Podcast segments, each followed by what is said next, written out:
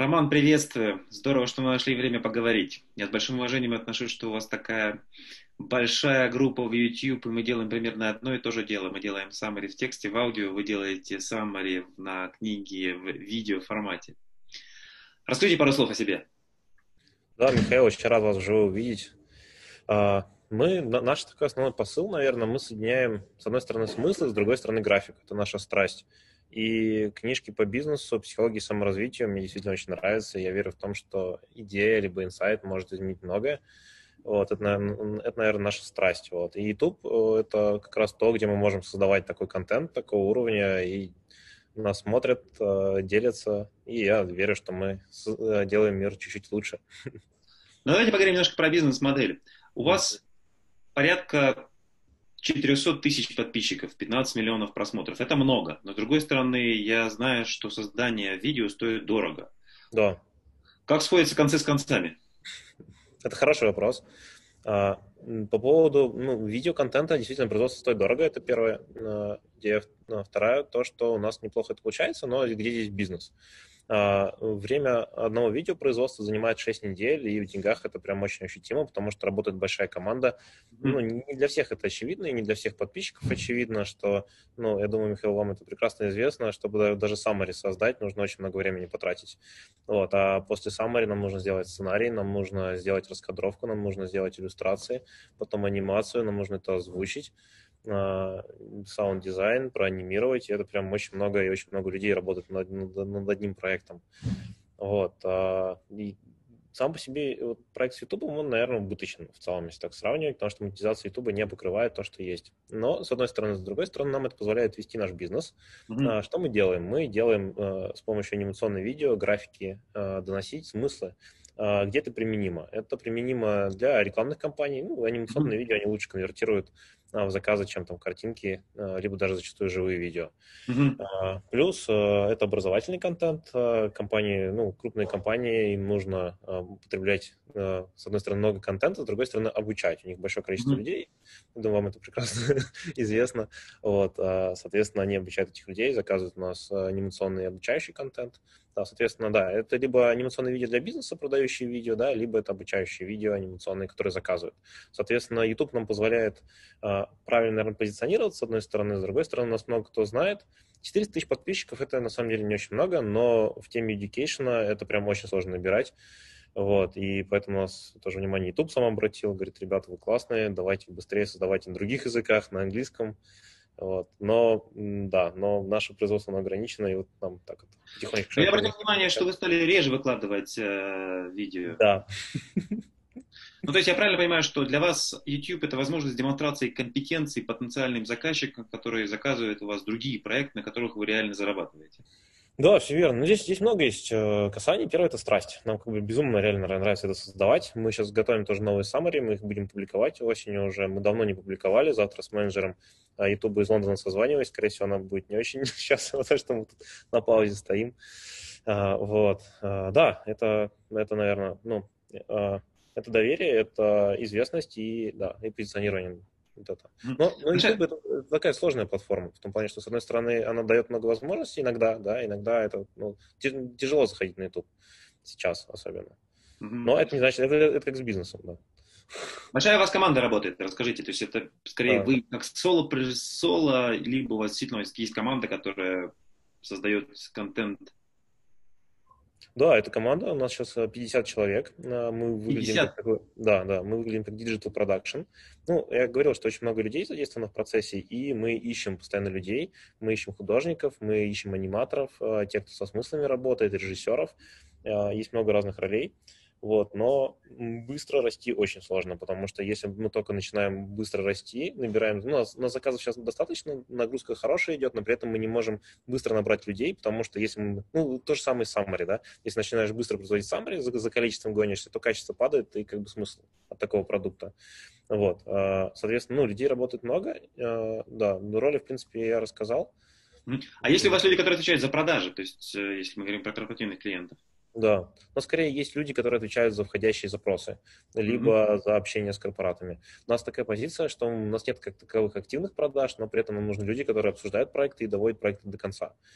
Вот, поэтому это больше как такие проект-менеджеры, наверное, э, руководители проектов, которые mm-hmm. есть входящие запросы, мы смотрим, мы готовы, не готовы. Ну, мы иногда даже отказываем, если мы видим, что у нас не получается нормально общаться, либо у нас недостаточно информации, либо mm-hmm. еще такое бывает, что мы общаемся с человеком, который, ну, не то что ниже уровнем находится, но иногда тогда. Нам проще общаться с первыми лицами компании, либо с топ-менеджерами, потому что зачастую просто у них видение больше и больше, ну, понятно, что действительно хочет компания.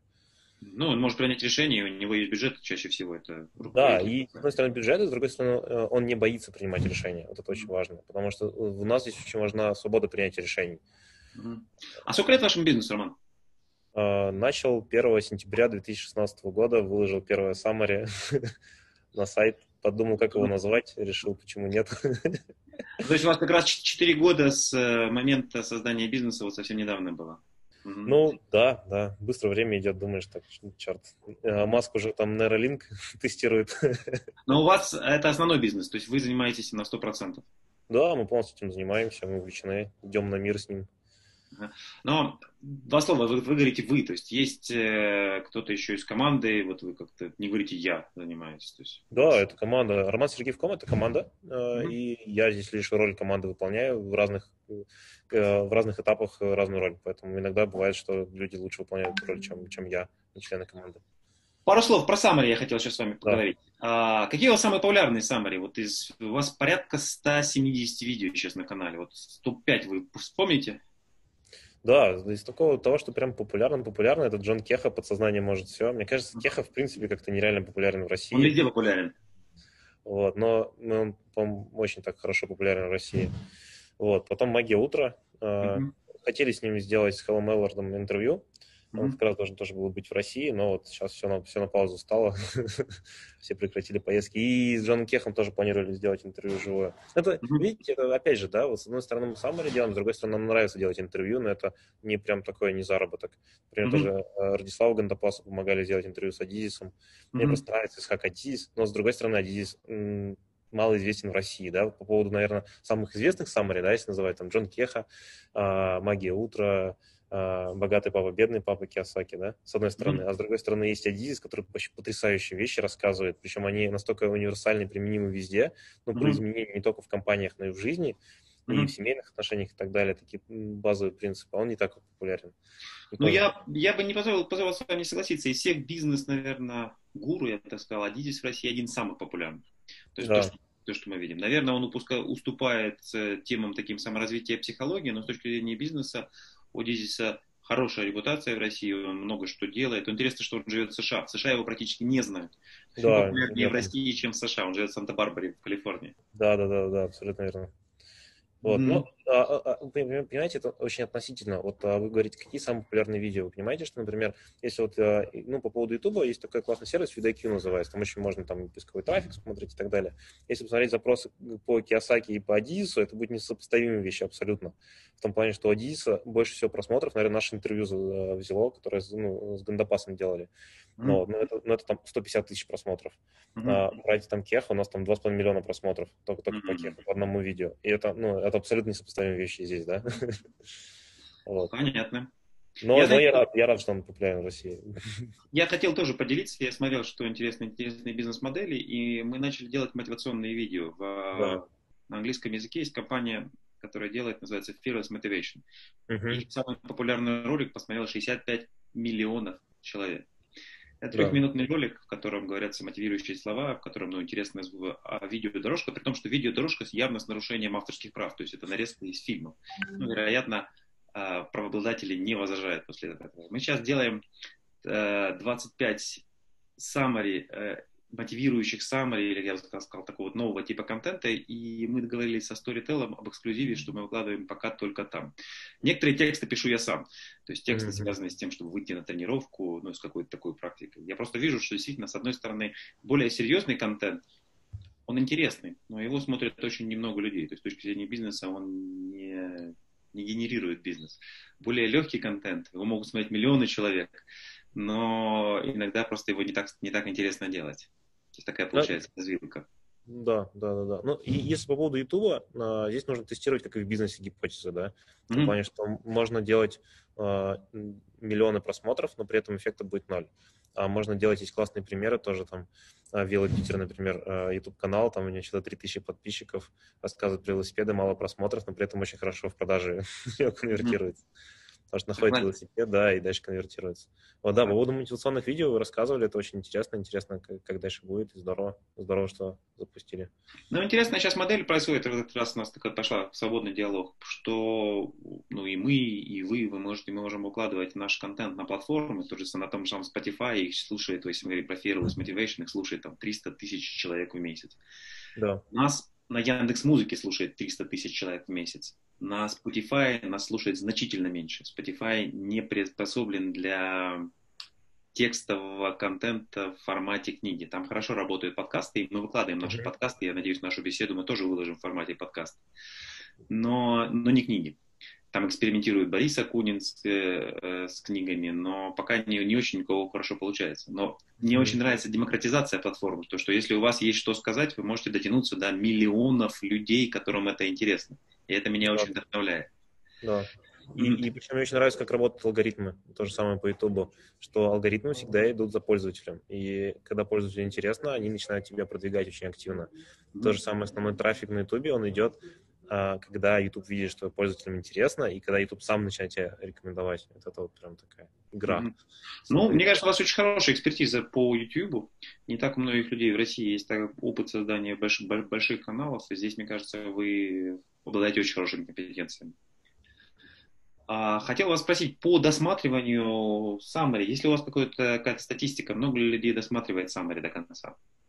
Это хорошие вопросы. Вот. А, наверное, в среднем где-то нам важно, чтобы больше 50% досматривали видео. Это, ну, это усредненный такой показатель по YouTube.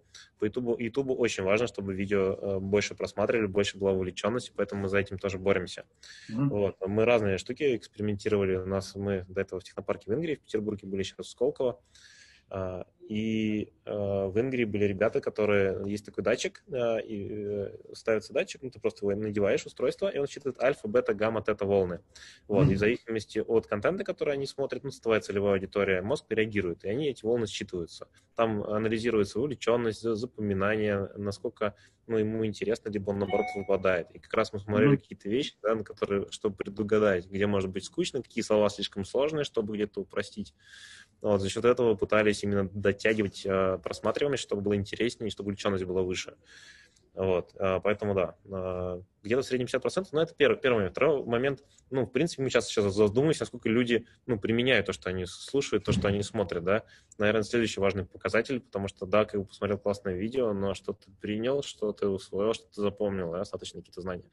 Может быть, нужно еще в других форматах это делать, и у нас много тоже запросы приходят, под разные форматы. Поэтому mm-hmm. мы, мы, мы в education, мы в образовательной тематике, мы в YouTube развиваемся в education, и YouTube это очень нравится, потому что YouTube, YouTube важно, чтобы был ну, качественный контент на платформе, потому что ну, их клиенты — это крупные бренды, которые не очень хотят ассоциироваться с какими-то жесткими пранками.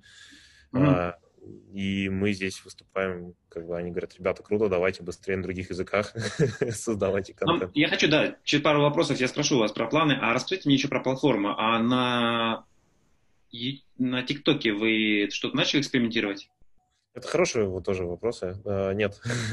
Знаете, желание, желание есть. Желание есть и на ТикТоке, и в Инстаграме активнее, и в Яндекс.Зен, и Яндекс Видео, там у них платформа Яндекс Эфиры есть платформ сейчас какое-то огромное просто количество, и из того, что я вижу, ну, нужно понимать, во-первых, зачем, во-вторых, это делать качественно и под каждую платформу. Вот. У нас просто нет сейчас ресурсов это делать. Но я бы хотел, конечно, э, да, попробовать, посмотреть, тестировать. Ну, опять же, если говорить про, про ваши планы, я слышал, что вы говорили про другие языки. Расскажите, есть ли похожие сервисы на других языках и что вы планируете экспериментировать на других языках? Угу. Ну, здесь очень просто. У нас наработанная э, библиотека в формате видео, и мы адаптируем этот контент на под любые языки. У нас часто приходят запросы из Германии, из Японии даже, причем было до пандемии, должны были в Японию слетать. Фукуока. Есть такой, как Кремниевая долина Японии, там мэра города тоже книжка есть, э, обсуждали по поводу книжки. В формате видео сделать. Вот. И, ну, естественно, Америка, Англия. А, соответственно, да, есть э, наш контент, который очень легко адаптируется, переводится на английский язык. Знаете, вот есть такой пример, канал Маша и Медведь. У них ну, да. огромное количество подписчиков, на них на разных языках есть это. А, соответственно, им несложно это переводить. Ну, эта аудитория растет. Mm. и чуть-чуть это уже и наша аудитория будет. Вот, поэтому да, а, поэтому переводить на английский, э, работать э, ну, с крупным бизнесом из других стран тоже больше. Не знаю, мы с вами тоже это обсуждали. Мое мнение, что в России все-таки, ну, во-первых, ограниченные ресурсы с точки зрения ну, денег, которые есть в России. И, в принципе, я вот точно не помню цифру, но мне кажется, а, российский ВВП, а, и вот вы поправьте меня, если не прав, то меньше 5%. Мне кажется, это от 2 до 3% да, мирового. Да, это, это, это так. Вот, а, да, соответственно, ну сейчас создавать продукты, хочется их создавать на весь мир, а, и вот это, вот это наша страсть. Соответственно, да, YouTube-канал на других языках – это первое. Второе, продакшн, мы также будем производить контент на других языках, как сейчас есть, это стабильно, это понятно. А есть ли ребята, которые уже используют такую модель на других языках? То есть наверняка это да, это я вот именно такой модели я искал, но я не нашел именно, именно такую же модель. А, модель в том, что есть YouTube-канал, и тут как, какая есть ну, проблема? В том, что зачастую популярные YouTube-каналы не всегда умеют монетизировать и создавать системный продакшн. Это обычно mm-hmm. один блогер, и вокруг этого блогера команда, которая помогает ему заниматься продакшном. Соответственно, время их ограничено временем этого блогера. А, в нашем случае у нас команда, нам проще, я могу это масштабировать. Я на YouTube-канале, меня там нет, вот, поэтому, поэтому здесь нам гораздо проще. Вот, именно такой модели я не видел. А, первое. Второе, ну, создать, запустить очень дорого в деньгах, это, как условно, это может не пойти. Mm-hmm. Поэтому можно заложить огромные деньги, это может не пойти, и это останется. Может быть, это останавливает. Вот. Мы сейчас тоже экспериментируем, тоже смотрел ваше интервью э, э, до этого э, с нейросетями. Э, mm-hmm. Это сейчас ну, такая э, ну, очевидная, наверное, история, использование нейросеток для генерации контента на разных этапах. Mm-hmm. Но нейросетям очень далеко. Самое лучшее, конечно, это ну, Э, то, что уже обсуждали, это Илона Маска, OpenAI, да, по текстам, но даже сейчас это пока все очень сыро. Сыро, вот, да. Да, но это только текст. Синтез речи становится лучше, но он все равно еще пока сыроват, синтез речи, чтобы чисто синтезом озвучивать. А, дикторы в России стоят очень дешево сейчас, поэтому даже, кстати, в Америке дикторы не так дорого стоят. Вот, поэтому здесь тоже, да, такие вопросы. А дальше иллюстрация, анимация, она еще сложнее с точки зрения генерации с помощью нейросеток, поэтому, ну, я к тому, что, наверное, мы в своей модели сейчас чувствуем себя очень комфортно, имея производство в России э, и разницу в курсе доллара, мы себя очень комфортно чувствуем, поэтому... Ну, а можно да я спрошу тогда просто про, опять же, про, пару слов еще про бизнес. Я не буду конкретные да. цифры спрашивать, просто в, в границе. У вас выручка больше 10 миллионов рублей в год? Да, конечно. А, мы проекты некоторые ведем, под, ну, один проект, один заказ может быть там 2,5 миллиона рублей. А, ну, один заказ одного клиента. Ну, может быть, там 100, 200, 300 тысяч рублей. У нас запросов хватает. В основном это либо крупный бизнес, мы с ним работаем, много кого знаем из крупного бизнеса, либо это средний бизнес. Потому что объективно в России не так себе могут много позволить качественные анимационные ролики. Это даже причем еще в том плане, что вот анимация, на среднем анимация стоит от 75 тысяч рублей за минуту до там 200. Если прям классно делать, можно дороже делать. Вот. Но, опять же, ну, миллион рублей можно в минуту делать, да, классно. Но это еще не предел. Но в России уже мало кто, в принципе, ну, может такие деньги платить mm-hmm. за анимационный контент. Пиксаровские мультики, например, да, если пример приводить, у них стоимость одной минуты где-то примерно там, наверное, полторы миллиона долларов, что-то mm-hmm. такое. Вот. А интересно, как вот у вас корпоративные клиенты? Мы по нашему бизнесу очень серьезно почувствовали падение э, корпоративных клиентов. Крупнейшие компании в России говорят, мы стали экономить на воде в переговорной. И все, чего они могут отказаться, вот вчера я слышал интервью Германа Стойча Грефа, он сказал, мы секвестировали бюджет на 100 миллионов рублей до конца года. И мы это почувствовали. Но, при этом у нас есть э, частные клиенты, и каждый месяц у нас идет рекорд по количеству частных подписок, которые мы получаем. И они нас балансировали. У вас, я так понимаю, в основном все-таки корпоративные клиенты. Вы почувствовали ли эффект от того, что они начали резать бюджеты в этом пандемическом году? На самом деле, по корпоративным в целом нет. Мы не почувствовали, но мы почувствовали изменение планов. В том плане, что у нас, ну, у нас было договоренности, мы проекты какие-то уже начали реализовывать, вот, но что-то резко изменилось, поменялось и так далее. Появились новые, старые как-то на паузу стали из-за непонимания. Mm-hmm. Вот. Но из того, что я заметил, что люди стали прагматичнее, люди стали считать лучше и обращать mm-hmm. внимание, что им реально нужно. Вот буквально сегодня тоже с, э, с корпорацией разговаривали, они говорят, что мы сейчас идем от запросов сотрудников, в том плане, что если видно, что сотрудникам это нужно, мы это приобретаем, покупаем. Mm-hmm. Вот. А, то же самое вчера в другом крупном банке были. В целом все выглядит у них очень хорошо, но при этом они, с одной стороны, начинают больше на аутсорс сотрудников переводить, что нет, нет необходимости находиться а, в стенах офисах, хотя это банк. Mm-hmm. Вот. А, с другой стороны, лучше понимают, что на ну, при, ну, прикладное применение. Как бы они, наверное, сейчас не соглашаются покупать что-то, чтобы это просто лежало и было да, в какой-то библиотеке. Им важно, чтобы этим пользовались. Mm-hmm. Вот. Поэтому по корпорациям сейчас так. По частным, да, у нас много запросов, нам просто тяжело их перерабатывать. Нам нужен очень средний чек высокий, потому что мы не, наша, наша бизнес-модель сейчас не заточена на, на а, частных клиентов, на создание. Нам проще ну, большие суммы разово проводить, чем маленькие много.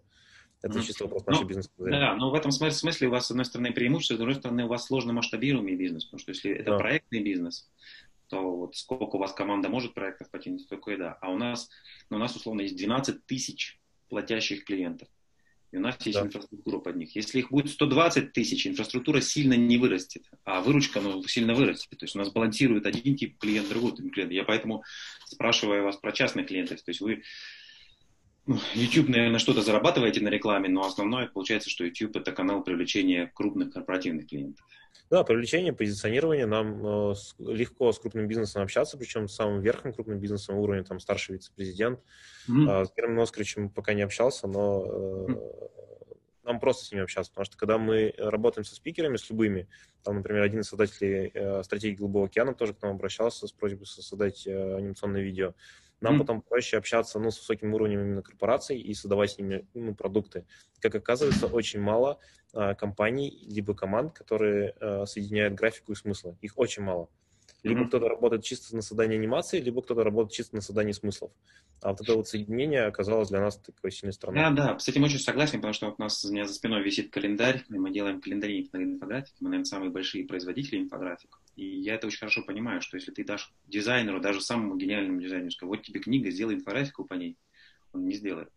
Ее надо сначала прочитать, выделить смыслы, как-то их соединить. У вас очень классный кейс по календарям с инфографикой. А, причем, ну, да, большинство думает, что, да, э, условно, нужно, можно дать дизайнеру, и он также сделает. Я думаю, вы прекрасно понимаете, что там очень большая работа. Сначала нужно прочитать книжку, понять, что какую идею мы хотим донести да, на этот календарь. Потом сделать какой-то ТЗ на этот э, сценарий в идеале. Потом уже кто-то будет составлять макет графики, потом нужно его одобрить, проверить, да, это такой прям тоже большой процесс. Вот, и да, у вас здорово, что ваша бизнес-модель позволяет один раз создавать и потом много раз продавать. Ну, то есть по разным каналам, то есть это могут быть книги, календари. Да, да, да, да, да. Очень здорово. Хорошо, Роман, есть ли что-то важное, о чем я вас забыл спросить? Чем вы хотели поделиться? А, поделиться я хотел тем, что сейчас классное время. Ну, как говорит Адизис, э, кризис позволяет а, изменяться, улучшаться и создавать что-то лучшее. Если а, как ты считаешь, что у тебя нет. Э, что у тебя все хорошо и нет никаких проблем, то, скорее всего, все очень плохо. вот. И сейчас время, когда можно переосмыслить, пересобрать а, что-то по-новому. И вот для меня, вот тоже говорил, есть такая классная книжка «Заряженный результат». Там mm-hmm. самый сильный мотив – это мотив игры. Mm-hmm. А, вот это, когда, который с детства идет, когда, знаете, а, ребенок, который учится ходить, он не скажет, что другие классно ходят, а я, когда хожу, как-то плохо выгляжу, mm-hmm. мне стыдно, я не буду пробовать. Он пробует, экспериментирует, ошибается, и в мотиве игры все. И мы, наверное, вот когда мы э, показываем это с графикой а, серьезные книжки, мы про то, что этот мотив игры, он с нами остается, и очень важно его не забывать. И, и даже когда ты уже серьезный дядька, серьезным бизнесом, а, оставляй, оставляй себе вот этот а, мотив игры, вот это вот с детства, которое проходит. И самые великие люди, которых я знаю, они потрясающие в этом плане. Там, ну, там, то же самое Дизис, да, 82 года, Э, величайший мыслитель по стратегическому менеджменту, при этом он так легко рассказывает, и у меня глаза горят глаза, и ему нравится, что он делает. Ну, mm-hmm. или Илон Маск тоже самое. Поэтому, да. Хорошо, Роман, спасибо вам большое. Будем на связи. Да, спасибо. Всего доброго, удачи.